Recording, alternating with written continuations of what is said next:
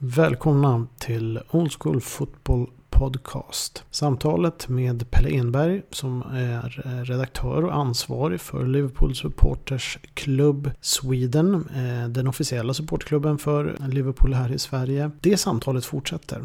Och eh, i min bok Tips Extra, klubbarna, spelarna, matcherna så tog jag faktiskt också ut eh, en bästa elva för varje lag som jag skrev om. De 15 mest visade lagen. Och faktiskt också en utmanarelva. Jag tänkte ta min bästa elva för just Liverpool och så tänkte jag testa den på Pelle och se vad han tycker. Och sen har jag gett honom i uppgift att ta ut en egen bästa elva och det skulle visa sig att han faktiskt hade tagit ut två bästa elver och inte bara nödvändigtvis med Liverpool-spelare. Utan Pelle ville bredda perspektivet och ta med tips extra spelare som inte spelade i Liverpool. Men nu ger vi oss in i samtalet.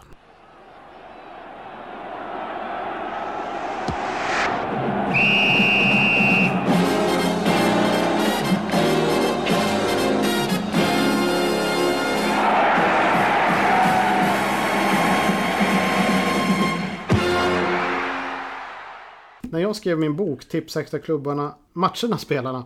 Då tog jag ut en, en eh, bästa elva i varje klubb. Jag har tagit ut den även i Liverpool och det var ju kan jag säga inte helt lätt. Nej.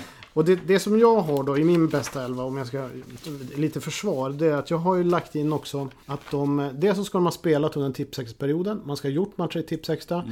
Men i min värld så är det också en stor fördel att de har gjort många matcher i tipsextra. När, när jag sa till dig så sa jag ta ut dem du tycker Ja. är bäst. Ja.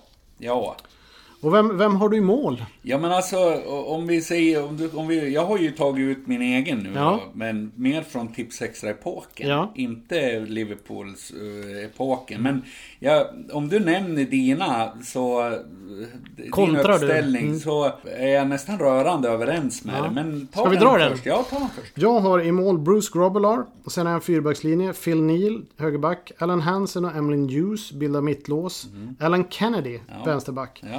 Sen har jag ett mittfält, också fyra man. Eh, Ronnie Whelan till höger. Den, den får vi prata mer om Ja, sen. mm. Terry McDermott i mitten, Graham Souness i mitten och John Barnes till vänster. Och längst fram Kenny Dalglish och Ian Rush. Ja, jag har inga, inga protester alls. Och att Ronnie Whelan spelar till höger är inte så otroligt. Nej.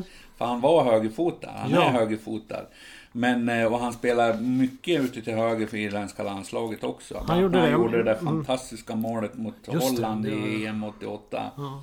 När han cyklade in eh, ett mål mot Dasajev där. Ja, just det. Det kommer jag ihåg. Åh, det var ju ett fantastiskt Ja, mål. ett underbart mål. Så, så att eh, det är inte fel att sätta Ronnie Whelan där. Han måste med för han har så många tipsextra matcher och han, var, han avgjorde ligacupfinaler i tipsextra. Han Jajamän. var, han var liksom... Två i rad, 81, 82, 83 mot Tottenham och Ja, United. exakt. Mm. Men, men sen så vänstersidan är ju så svår att ta sig in. Du kan inte hoppa över John Barnes Nej. tycker jag. Sen har du ju liksom Ray Kennedy som var jättebra att spela där. Du hade ju... alltså, Stevie St- Highway. Stevie Highway. Min, en av mina tidiga idoler också. Ja, som eh, jag tror folk tycker är bisarrt att man inte har med en sån här. Men han spelar inte så många tipsextra matcher. Och Alltså- dessutom är konkurrensen hård. Alltså det går att göra ett, ett B och ett C Ja. och ett D-lag faktiskt när Yes. det gäller Liverpool-profiler. Och även överlag när det Mm. gäller tips extra-profiler ska jag vilja säga. Så jag tycker du har gjort ett superval där Per. Tack. Är det några spelare som du känner att du skulle byta ut? Eller någon som Nej, skulle ta alltså plats? i- inte sådär utan det där känns som att det är de som förtjänar att vara på plats. Jag menar, Phil Neal, vilken man. Han Ja. gjorde alltså 417 matcher i rad utan att vara skadad mellan 74 och 83. Mm. Ja, Missade han inte en match alltså. På, på 8-7 säsonger. Mm. Inte en match missade han. Och då på den tiden med ligan och ligacuperna på den tiden, det var ju liksom 12 matcher till finalen va. Det var inte som idag när det bara 4-5 till en final. Utan det var ju hemma borta, hemma borta, hemma borta. Och Europa på det liksom. Så han gjorde ju liksom 60 plus matcher varenda säsong. Och då är det ju som... eh, Då har vi också typ eh, Alan Kennedy. Jag tror han var... Phil Neal var väl förresten la- lagkapten någon gång i landslaget. Ja, Phil Eller? Neal gjorde ju 50, tal- 50 landskamper tror jag, prick att han gjorde. Och han har ju med åren faktiskt blivit en personlig vän till mig. Jag har Jaha. träffat han många gånger. Under mina resor till Liverpool. Och jag har haft han här i, i, i Sverige ett par gånger också, både i Stockholm och Malmö på supporterträffar. Så det är en, en, en otrolig gentleman, mm. helt underbart. Mm. Och han är alltså den mest meriterade Liverpool-spelaren någonsin. Det finns ingen som har vunnit lika mycket som Phil Neal. Jag brukar presentera honom som att han har fler medaljer än Idi Amin. Så, ja, det har, ja. det har han nog. Ja, Idi Amin, det var ju diktatorn ja. i Uganda som... Han hade liksom i princip hela bröstet fullt med medaljer. Det är Fast väl möjligtvis man... de här nordkoreanska generalerna som har fler. För de måste börja nere på benen för att få liksom ihop... På plats med tingeltanglet, ja. Alan Kennedy som vänsterback, det tycker jag också är lite intressant. För han... Barney Rubble, underbar. Han såg ut som Fred Flinta i, mm. i i, i, när han sprang med sina uppdragna axlar. Och han var ju som en häxpipa, lite grann som Alberto Moreno är idag kan man tycka. Men han var ju en, nästan lika dålig försvarsspelare mm. egentligen, men fantastisk i offensiven. Och är ju inte fint det som han avgör två Europacupfinaler, 81 och 84. Och dessutom gjorde han mål i ligacupfinalen 81 mot West Ham mm. och 83 mot eh, Manchester United. Mm. Och då pratar vi alltså om en vänsterback. Ja, ja, ja. The unlikely man again, skriker kommentatorn när han avgör mot eh, Real Madrid i ja. Europacupfinalen. Och han var the unlikely man. Men var det inte så att han var den första spelaren i världshistorien som avgjort två Europa, Europa ja, ja, absolut. Så, så det, är, det är rätt stort. Ändå ja. går han lite I landslaget hade han svårare, för han ja. hade rätt mycket konkurrens. Oh ja. Han hade ju framförallt Kenny Sansom i Arsenal, Arsenal där. Så, som ju prenumererar ju på, ja. på och Kenny Sansom tyvärr idag är ju, ja, han, är ju djupt nere i, i träsket. Ja, han är svårt alkoholiserad. Ja, precis. Så, att, så har jag läst mig till och läst, ja, tragiskt. Men jag har faktiskt en rolig historia, mm. kort, mellan mm. Jimmy Case och eh, Kenny Sansom. För mm. Jimmy Case, som spelade ju till han var över 40 år i Brighton innan ja. han la ner. Hårdför mittfältare som Liverpool släppte alldeles för tidigt tycker jag. Han spelade också på högkanten fast han kanske Ja, men han blev in i mittfältare ja. med åren och det var ju hard man, en utav the hard man i ligan. Mm. Men han berättade för mig när jag träffade honom för något år sedan eller vi hade han och John Aldridge på en supporterträff i Göteborg. Så berättade han hur Arsenal-spelarna och Liverpool-spelarna for till Benidorm eller något sånt där mm, efter, ja, efter säsongslut och, mm. och, och kalasade där en vecka. Mm. Så då, hade, då låg ju Kenny Sansom där och hånade Jimmy Case, för han var ju någonting så ovanligt i Liverpool som en icke-landslagsman. Han fick aldrig göra en A-landskamp. Så eh, han berättar för mig, Case, hur han, de ligger där vid poolen och han bara hånar han hela tiden. Om hur många caps han hade. Han hade och då hade ju Kenny Svensson spelat säkert 40 landskamper för, för England. Och, eh, och Jimmy Case säger 'Pardon' säger han till Kenny Sansom. Do you mean cups or caps? I got three European cups. Ja. How many? sen, som, sen som vann väl bara ligacupen till slut. Ja. Jag tror det var den ja. bucklan fick. Ja, var... ja hade, det var ju, de hade ju några tuffa år där, ja. Arsenal. Men han var ju en fantastisk vänsterback. Ja, Alan Kennedy fick till slut två A-landskamper. Mm. Eh, och det är också så att med åren så har jag lärt känna honom också en fantastisk gentleman. Han har också varit i Stockholm på en supporterträff. Och hade med sig sina medaljer och, mm. och allting. Och, ja, underbar person. Och det otroliga i hela det här faktiskt är att Phil Neal är 66 år idag. Mm. Alan Kennedy är 63. Mm. De spelar fortfarande. De är tränade? Varje gång. Ja, det är snyggt förstå alltså. Mm. Men det, den karriär de hade, alltså mm. 16, 17, 18 år i toppen. Och de kan fortfarande sticka ut och springa på en fotbollsplan mm. och vara med i uppvisningsmatcher. Och en annan är fyllda 50 och är liksom, knäna är störda utan ja. att man ens har spelat på den nivån. det är olika, helt enkelt. Det är rätt roligt också det du beskriver. För det är just den här generationen av fotbollsspelare, 70-80-tal, som kommer och träffar fansen ja, fortfarande. Ja. De andra, de, de, de, har lite för mycket pengar. Ja, de behöver tyvärr, inte det. Tyvärr, tyvärr är det ju så. Vi, när vi kör träffar i Sverige mm. så är, då, då är det ju de här 70-80-talsstjärnorna mm. vi får. Vi har haft eh, hit eh, Robbie Fowler och, mm.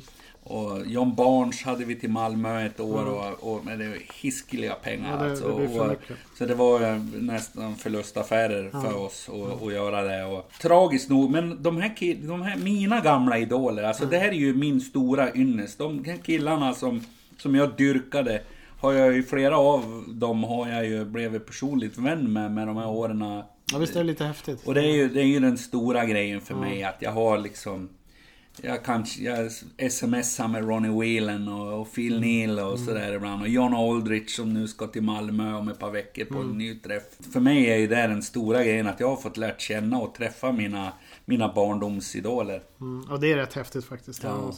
Några ord om eh, duon Leach och Ian Rush längst fram. Det är ju... Oh, alltså frågan är om det har funnits ett bättre radarpar där mm. som det var där i början på 80-talet. Jag har svårt att se något vassare när jag tänker tillbaka. Även, jag försöker tänka på andra lag mm.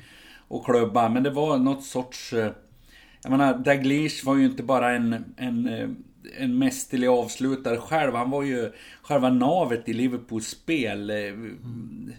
Mästerlig passningsspelare och, och, han fick hela laget, han dirigerade på något vis mm. hela laget med, med sitt rörelsemönster och sitt passningsspel. Och, Rushy behövde ju egentligen bara ta en löpning i djupet ja, så fick mm. han bollen på läppen. Så mm, kändes så det, det där. Och, och sen, ja det var, det var några magiska år där mellan 81 och 84, 85 där mm. någonstans där de var förmodligen ett av världens absolut bästa radarpar. Och Rush, han har gjort 15 mål i tips extra, alltså för mm. svenska TV-tittare. Jag tror de som är efter honom, två efter honom, ligger typ på 9 eller 10 ja, mål. Så ja.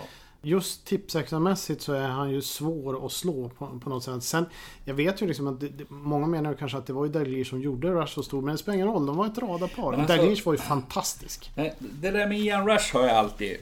Jag, jag hävdar ju att han är ett, en av världens bästa målskyttar. Mm. Ever, som har levat. Mm. Därför att han höll på i 16-17 år och mm. öste in mål. Till skillnad från vissa andra då som ju också betraktas som stora. Men som gjorde ett par, tre, fyra, fem säsonger där de var. Men Rushy producerar ju verkligen från han debuterade till den dagen han försvann på fri transfer till Leeds ja, ja, 96. Men då var ju tips extra eran också. Ja, det var över Sen har vi um, Graham Souness, Terry McDermott ja. på mitt. Det, det är rätt stabilt Terry, alltså. Ja, Terry Mac.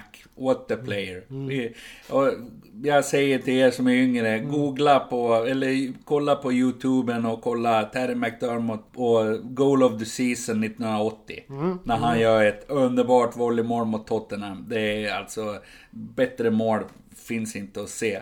Nej, och då, det är intressant med det här det är ju det att ja, man, man, Steve McMahon var ju också en fantastisk ja. spelare senare. Mm. Men jag har svårt att se att han skulle platsa nej, ut någon nej, av de här nej, två. Nej, nej, nej. Du, du har valt precis helt rätt. Det... Helt rätt. Det finns inga i vad det gäller tips extra. Ja. Epoken. Den epoken ja. ja. Det här är ju en så konstig övning att man liksom försöker jämföra spelare mellan generationer. Men det är ju det som är roligt. Ja. Det är ju det som är, ja. det, är det man, man brinner för nästan. Ja, visst är det ju det. Would you like to play for Liverpool? Yeah! Why would you like to play for? The money and the thing of going abroad and around the country. Can't be famous just for the honour.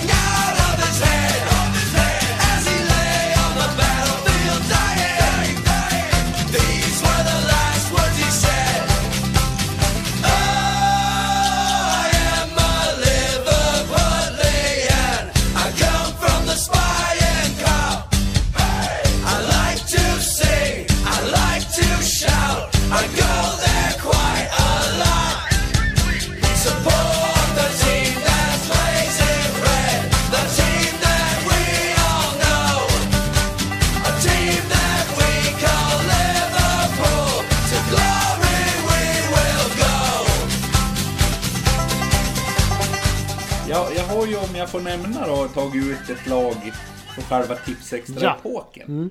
Vi pratar 69 till 95. Ja. Och det är ju hopplöst naturligtvis. Men jag går på en feeling av ett lag som jag tror skulle funka jävligt bra idag. Som Ja. skulle hålla sig högt upp i Premier League idag. Ja. Faktiskt, om Ja. de hade spelat. Och då nämner jag då målvakt i mitt lag. Mm. Från Tips Extra-epoken. Neville Southall Everton. Ja, Underbar keeper Mm. på alla sätt och vis. absolut. Jag kan bara hålla med. Han spelar ju, tror jag, närmare 800-850 matcher Yes. för Everton. Och, Så, och underskatt, alltså Ja. oftast som den, i den här perioden, det är en sån här grej som, som Everton-supporter så blir man ibland lite förbannad. Därför att han, när han var som bäst så hävdade jag att han var kanske en av de absolut bästa i världen. Ja. Men han hamnar ändå lite i skymundan för Peter Shilton och ja, Pat Jennings ja, och de här. ja. lite synd. Ja, Alltså, men han var ju walesare också. Ja, han fick ju inte spela något nej, stort Hade han varit engelsman så hade han petat Chilton. Helt övertygad om det. Under senare delen av Ja, hans senare karriär. definitivt. Ja, absolut. Sen som högerback så sätter jag faktiskt Steve Perryman. ja, Tottenham. Tottenham. Oj. Och eh, älskar han. Och det Mm. är också en lojal herre som spelar hela karriären för Spurs. Eh, Jag har träffat han personligen Mm. också eftersom jag har rest med Perryman Travel en gång. Det. I begynnelsen Mm. av eh, slutet på 90. Det var nog min första organiserade resa till Liverpool som Mm. vi åkte med Perryman Travel och en fantastisk gentleman. Lagkapten och den här som alltså var årets spelare. Ja, också någon gång 82, slutet där. Ja, alltså åtminstone bland eh, journalisterna. Ja, bland- en- precis. En riktig gentleman. Han var ju djupt älskad. Men han fick ju inte så många landskamper. Nej. Men eh, han var eh, Mr Dependable. Lite grann som Phil Neal. Lite Fast så. Neal var ju mer målfarlig då. Och Phil Neal var väl en av orsakerna till att det inte blev så många landskamper för Perryman. Så, Ja, han och Paul Reaney och, eller ja, och, och Trevor Sherry och de här Ja, killarna. Så. Men, eh, men Perryman är ju en, eh, en som jag hade stor respekt för Mm. under den epoken. Då. Mittback, då väljer jag faktiskt Colin Todd. Ja. Mm. Derby, Nottingham och Birmingham kommer jag ihåg att han spelade med. Framförallt Derby. Ja, han gjorde en kort session i Everton också, men då var Ja. det slut. Fantastiskt, mycket bra val. Det var ju Ja. som Brian Clough som tog honom till Derby. Menade väl att det var den bästa spelaren Mm. som... Nej, i och för sig hans kompanjon eh, Roy McFarlane tyckte Clough var bättre. Men han menar att han hade det bästa mittbacksparet av alla. Eh, Men Colin Todd var en fantastisk Ja, spelare. Hård för och eh, de flesta engelska forwards på den tiden sa alltid på alla intervjuer vem är den tuffaste backen? Motståndaren Colin Todd. Colin Todd, ja. Sen kan jag inte låta bli att ta med Alan Jockey Hansen, Liverpool, som den andra mittbacken. Eh, Men den kanske största eleganten engelska ligan någonsin har sett. En utav få eleganta mittbackar på den tiden. Han Mm. hade ju liksom det som... Eh, sig ur situationerna. Ja, han, var ju, ja. han kunde inte nicka, han kunde inte tacklas, han kunde ju fan inte göra någonting. han var inte snabb heller. Nej, fast han var ju hyfsat snabb. Han hann ikapp, eller jag tror han var bra på att han läsa. var otroligt placeringssäker. Ja. Och en fotbollshjärna. Jag menar, egentligen var han ju en in i mittfältare. Mm. Han, mm. han, tills hans, fram tills dess hans knän ballade ur så, så älskar jag ju de här ruscherna han tog. Anfallsruscherna. Jag minns 5-0 matchen mot Everton där. För när Rusher gör fyra mål. Då ligger han väl bakom tre utav dem. Ja, han kunde ju hitta. När han, när han tar sina löpningar igenom eh, Evertons mittfält. Han var magisk under några år där. Och sen som vänsterback kan jag... Jag sätter han som vänsterback därför att han börjar karriären där, men jag kan inte utelåta han i mitt lag och det är ju Emily Nukes. Ja. Han, eh, Crazy Horse, han var fantastisk och han skulle faktiskt vara kapten i mitt lag också. Ja, men det var Han han. spelade med både Liverpool och Wolverhampton. Jag tror så här, jag tror inte Emily Hughes skulle acceptera att någon annan var Nej, kapten. nej. Jag, Så- ja, det finns ju någon till här som Okej, skulle spännande. opponera sig Ja. i mitt gäng. Men Okej. eh, jag tror att eh, nej, det går inte. Han låg först upp fram på alla träningar. Mm. Och Varenda morgon när de kom på träningarna och luktade pints allihop, Mm. lång väg, gammal pints, så, så låg han alltid främst i ledet. I hela karriären. Höger mitt, jag, måste jag bara sätta han för att eh, det var en av mina stora favoriter som jag aldrig sa var min favorit. Därför att han spelar i helt fel lag. Men eh, som jag också har träffat sen på långt senare. Han heter Peter Lorimer, Leeds Oh, United. hårdskjutande Lorimer. Ja. The man with dynamite Ja. in his boots. De. Eh, jag var på hans pub utanför Leeds någon gång för 7-8 år sedan. Mm. Så eh, fantastiskt man också. Sköt som en hästsparka och skotte. Men han var också en Tipsextra profil Lorimer som tycktes göra snygga mål jämt när han var med i Tipsextra. Ja, faktiskt. Det många... eh, Sen tyckte jag han var rätt bra. Liksom, man kunde spela honom i, i, i anfallet och på, på eh, Ja. En höger mittfältsplats. Ja, men sen återigen då, som du ser här så är det många trotjänare med. Och jag älskar trotjänare. Mm. De är oftast Ja. de bästa. Southall, Perryman, Ja. Hansen, Hughes, Lorimer. Det är ju otroliga trotjänare. Och det är väldigt mycket tips extra matcher Ja, ska vi säga. ja, absolut. det, det är fantastiskt mycket. Perman har väl 30 Ja, drygt. Southall har 21 tror jag. Ja. Det är många. ja absolut. Mm. Sen in i mittfältare kan inte låta bli Mm. att hålla utan och det är Glenn Hoddle, Tottenham. Eleganten. Magisk. Mm. Eh, fantastiska mål han gjorde. Jag minns, jag hatade han som pesten. Det Ja, var för att Liverpool torskade alltid på White Hart Lane på den tiden. Och så hade han någon arrogans över sig också. som var Ja, lite sådär... och, och bara snygga mål. Ja, Mm. ja. Jämt. Såna här 30 meters upp i nättaket. Det är vad jag minns. Jag läste Steve Perrymans memoarer som, han, som kom ut på 80-talet. Eller, nej, det var memoarer, det var han. Mm. Då sa han att han, han var rätt övertygad om att Glenn Hoddle såg inte spelare som stod nära honom. För han tyckte det var för meningslöst att stå och slå en sån enkel passning. Så han ville bara slå de avgörande, fina passningarna. Det var det han strävade efter hela tiden. Mm. Ja. Vilket också var ett problem kanske för att komma in i engelska landslaget. Han borde ha gjort många, Ja, många fler landskamper. än vad han gjorde. ja. Ändå gjorde han rätt många. Ja, men, men så, så bra som han var. Men man gillade inte riktigt den typen av mittfältare på den tiden. Nej, han var... Ja men precis. Han, var- det var, han var lite grann som sedermera Matt Letizier. Mm. blev för Southampton. Var ju också en sån här som kunde sprida bollar och göra Mm. de där vackra 40 meters målen. Men jag tror att han var en elegant, men och de gillade inte eleganter på den tiden. Nej, de ville ha hårdjobbare. Mm, hårdjobbare. Det, det var det centrala. Speciellt på eh, innermittfältet. Jag vet att eh, Kevin Sheedy var en Ja. Everton med en fantastisk vänsterfot. Underbar. Han var ju egentligen mitt mittfältare men de flyttade ut honom på vänstern för att han var ju så jäkla bra med vänsterfoten så att han skapade ju massa mål. Men han var ett problem för han jobbar ju inte tillräckligt Nej. bra. Det för, för övrigt är han ju Liverpool-spelare från början. Eh, han kallade ju alltid de här eh, Peter Reed och Paul Bracer som sprang på mitten för dog shit players. Ja. De var, they were everywhere. Ja.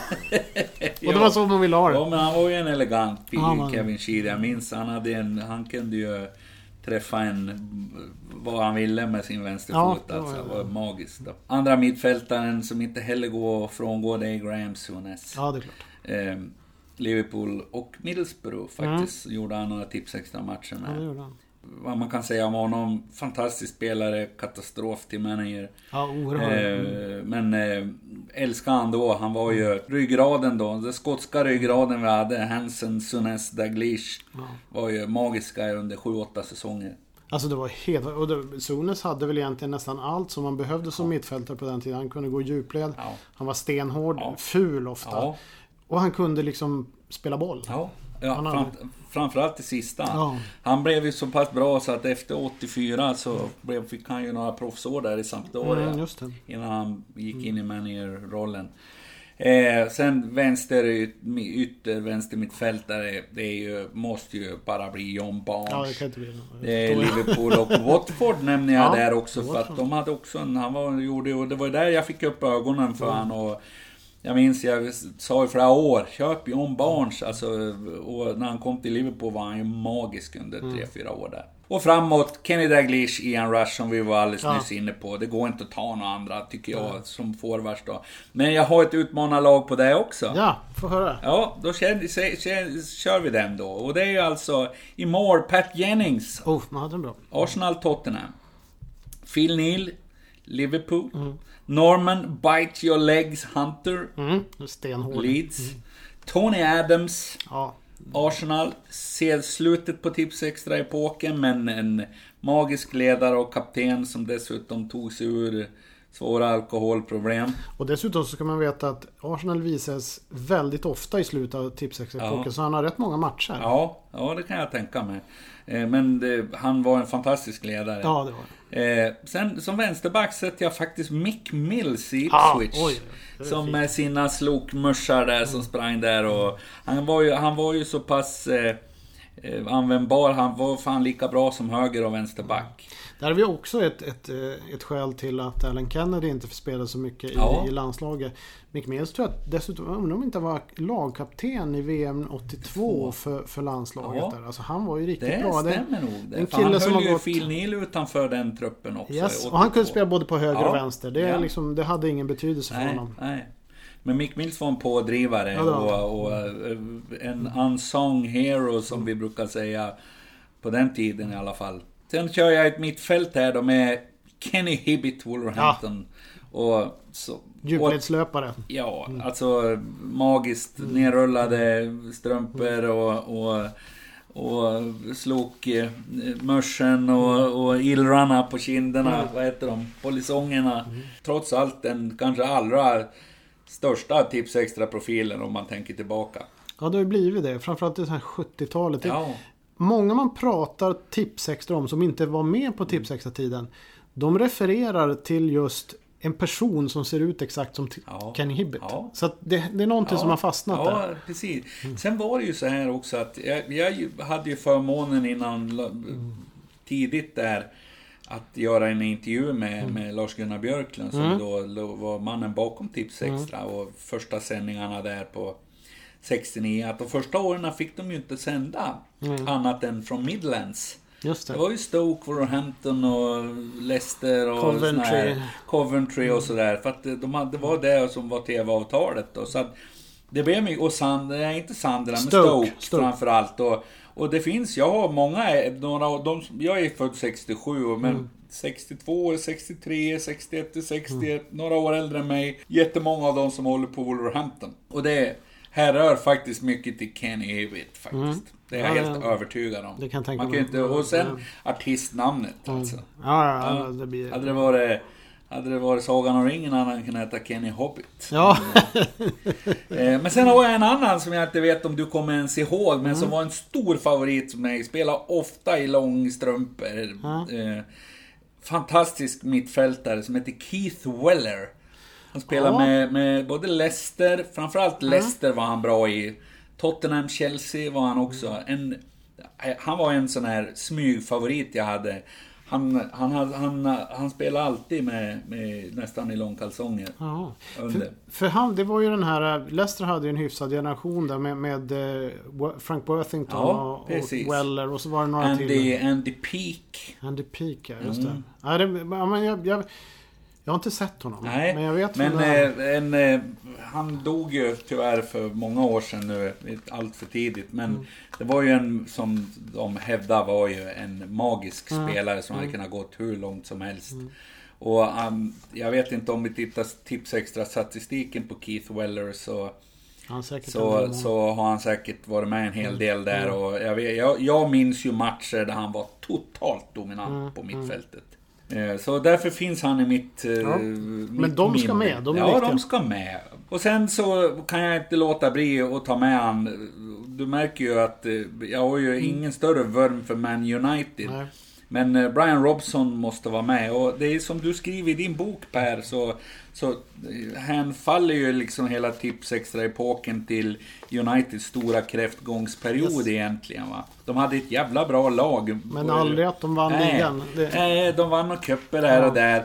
Men eh, de fick aldrig till det liksom. Ungefär som mitt Liverpool har varit idag så Ja. gick ju de mellan 68 och 93 utan en titel, Mm. ligatitel va. Så men Brian Robson var ju under de där åren, han var ju en magisk fotbollsspelare och en, Mm. en hällförare och lagkapten för England och allting. Så bra överallt. En så kallad box-to-box player. Mm. ja, de, de säger ju det att, att jag, jag har ju sett Brian Robson rätt mycket också när, när jag var ung. Men om man tittar, liksom, går tillbaka så, och framförallt när man ser på medspelare och motspelare som kommenterar honom så nästan alla menar att han är typ den komplette Mm. spelaren. Och, trots att han var så eh, upphöjd ändå underskattad. Så Ja. det finns ju någonting där. Ja, men alltså han var ju, alltså Brian Robson, eh, nu nämner jag mig United Mm, alltså, men han hade ju en fin karriär i West Brom Albion också först. Och det var ju där jag fick upp ögonen. Jag var ju lite orolig då när United köpte honom då någonstans där 80-81 eh, från, från West Brom. Eh, För att jag hade gärna sett han i mitt Liverpool. För jag minns redan då som 12-13 år att jag tänkte att den där Robson skulle vi ha i vårat lag. Han kostade ju 1,5 miljoner pund, Mm. vilket var helt extremt mycket. Den, det var ju Trevor Franson som, sprang, som sprängde den här en miljon pundsvallen och sen var det några som låg där kring. Men, men Brian Mm. Steve Robson, Daly. Steve Daly, oh, det var en flopp. Ja. Steve Daly var alltså en, en kreativ mittfältare i Wolves som Manchester City. City, köpte Mm. för de fick en massa pengar för de sålde någon annan för väldigt mycket pengar eller hur fasen det nu var. Ja, Steve Daly var ju en, eh, en, en tragisk historia. Ja, Men... eh, men ja det blev inte... Nej, men där var ju, det var ju där de stora pengarna började. Och då visste de ju naturligtvis att de sitter med en miljon pund på banken. Va? Så att, eh, Ja. Därför kostade han ju det han gjorde. Han kanske inte skulle ha kostat mer än 300 000 pund. Nej, och det, var, det, det blev någon, någon hås där runt, vad var det, 80, 81 Ja. och sen, sen så la det sig tills, tills, nej, runt 79 måste åsen varit. Sen la det sig tills Robson kom. Ja. Men han stack ut för, Ja. för det var ingen annan som Nej, var så dyr nej. under just de åren. Sen dröjde det ytterligare då till, till vi köpte Peter Beardsley från Newcastle Ja, just 87 för 1,7 miljoner pund. Exakt. Och sen har rullat det ju på Sen det blev ju ju 2 miljoners pund. Ja, idag vill man ju bara grina. Men eh, som vänsterytter i det här utmanarlaget är ju en annan herre som jag bara måste nämna och som var en stor favorit för mig. Och som spelar, jag tror han gjorde sin sista proffsmatch som 44-åring och det är alltså Tommy Hutchison. Ja, den gamla Eh. liraren. Det är Coventry Manchester City. Ja, precis. Älskar Tommy Hutch alltså. alltså när han med sin, sin höga benföring på ytter, på, på höger och vänster ytter. Och slok mustasch hade han ju. Han såg ut som någon, någon skotsk krigare från någon eh, sån här Mel Gibson-film. Också väldigt mycket tipsextra. Det är en sån här spelare som jag tror att man... Det känns som att man har sett honom många fler gånger Ja. än vad man egentligen Ja. har gjort. Ja. För man liksom kommer Ja. ihåg honom. Men en underbar spelare Ja. och jag tror han 44 år gammal slutade spela med Swansea som dog låg i division 4. Mm. Gamla division 4. Så numera idag är han ju ambassador för Coventry City. Mm. Som ju också för en tynande tillvaro i League Ja, One. ja något sånt där. Det är, ja. det är en sorglig historia. Ja. eh, Med, med dålig ekonomi och usla ägare och hela Ja, allt det där. precis. Gammal stolt klubb. Ja, fast de var ju ny, När jag var grabb då så var de ju ny i... i men de höll ju där och vann ju. Jag glömmer ju aldrig när de slog Tottenham i fa Cup-finalen 87. 87. Med, med Keith eh, Hutchins, hette han inte Keith där? Hoochen ja, Han som gjorde, nästan bara mål i Ja, cuper. Inte ja. i ligan. Det så, och Cyril har- Regis var med där Ja, också. precis. Och Apropå. de, det är ju deras enda titel på Ja. högsta nivå, 87. Och, ja, Cyril Regis var med också. Och ja, fan, magiskt. Han avgjorde i alla fall mot Ray Clemens där, kommer jag ihåg. 3-2 slutade matchen. Ja, magisk cupfinal. Ja, det är en av de där Så på den kommer ihåg. tiden var ju också cupfinaler magiska. De, Alltså det fanns ingen större än fa Nej, finalen nej. Det var, och jag tror att varenda liten pojk drömde om att få stå på Wembley på en fa final Europacupfinal, visst det var kanske en större titel men det var inga pojkar som drömde Mm. Nej. om det Istället för att drömma om Nej. fa finalen på Ja, men på den tiden så, jag menar, som idag, jag menar världen var liten på den Mm. tiden. Alltså, eller stor om man säger så, beroende på hur man tänker på. Jag minns ju själv att, jag menar, jag tyckte som grabb när jag växte upp, jag tyckte England, det låg ju på andra sidan jorden, om du förstår vad jag menar. Mm. Och för oss som växte upp då, det var ju att åka till utomlands, det var ju, det var ju ingenting man gjorde i en handvändning. Ja. Idag åker man ju till, till vart man vill, hur man vill. Va? Alltså tankarna på Sydeuropa, Europa och i övriga världen. För det, det, var, det låg så långt bort i våran i periferi liksom. Ja, det, det fanns inte med alls på Nej. samma sätt igen. Men eh, framåt då så kör vi ju då Charlie George, Arsenal och Derby. Och ja, men han var ju även sedermera på slutet i Nottingham Forest och, och sådär. Men som profil, Charlie George, det går inte att, att undanhålla honom från det här utmanarlaget. Och sen en som var en stor favorit och som det finns alldeles för få spelare därifrån den här klubben och det är Laurie Cunningham, Mm. West Bromwich Albion, den svarta pärlan som försvann från West Bromwich till Real Madrid. Sen var han i United en kort sväng. Mm. Och sen körde han ju tyvärr ihjäl sig i, i Madrid som 27-28-åring. Han vann ju FA-cupen mot eh, Liverpool för Wimbledon. Jag tror Ja, han kom in som in- 88. ja, 88. 88. Han kom in som inhoppare ja, eller något stämmer, sånt där. Stämmer, Eh, Men, Men, men, Året efter så körde han ihjäl sig tror Ja, jag men- nere i Madrid. Där avrundar vi för Old School Football Podcast och det andra avsnittet i samtalet med eh, Liverpools Pelle Enberg. Det finns ett avsnitt till och det kommer faktiskt redan imorgon. Och där kan vi säga att vi fortsätter. Denna gång kanske inte inom några strikta ramar utan samtalet bara glider vidare på Ipswich Town, West Bromwich Albion och dess underbara lag 1979.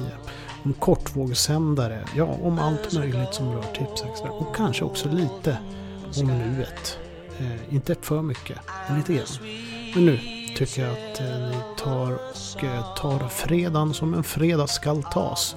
Med hjälp av en, kanske en bägare med öl i. Eh, och så säger jag bara Old School Football Podcast i väntan på lördag. Skål på er!